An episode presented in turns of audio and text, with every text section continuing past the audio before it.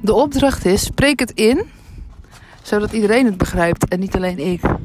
Ik kan soms een beetje wazig zijn. Ik heb nog een metafoor ontdekt.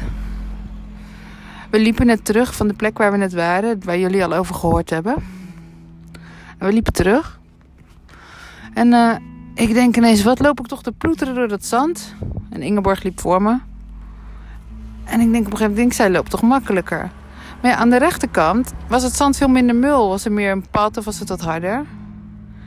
En toen nou, had ik eigenlijk twee conclusies. De ene was ehm, dat als ik loop, dat, het dus, dat ik best wel voor de moeilijke weg kies. En dat ik niet altijd zie dat er ook een makkelijkere is. Dus ik loop, ik denk dat ik achter iemand aanga, dus eigenlijk hetzelfde doe. Alleen ik ga dwars door het mulle zand heen. Terwijl de- ik even niet zie dat de ander gewoon op een iets geplaveide pad loopt. Ook wel met hobbels en zand, maar makkelijker. En ik zie dat pas op het moment dat de ander er eigenlijk al even loopt. Ik weet niet hoe lang, want dat weten we niet. Toen dacht ik ineens, hè? Dat gaat veel makkelijker. Oh, wacht, daar loopt een pad. Nou, zo. En wat ik tegen Ingeborg zei voor metafoor is dat zij voorop loopt. Maar dat ze er wel voor kiest dat het pad te doen blijft. Ze kan ook door het mulle zand gaan ploegen. En alle moeilijkheden, nou ja, weet ik, voor alles tegenkomen. Maar ze ziet heel goed waar het pad loopt. En ook op het pad kom je wat tegen. Maar het is wel te doen. En daardoor lukt het ook om voorop te blijven lopen. Nou, tot... Als het niet Oh. te doen is, Ja, wat doet ze dan?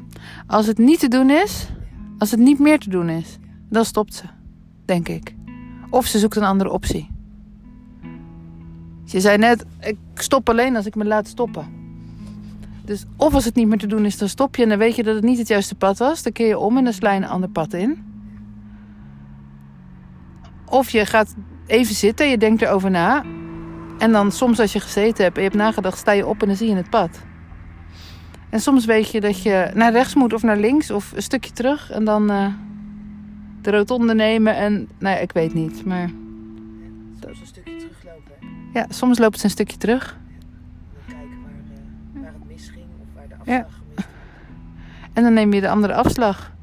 En soms als je een stukje terugloopt, kom je ook eens ineens weer iemand tegen. Die zegt, dat is gezellig. Kom, we lopen samen een stukje terug. Dus, nou ja.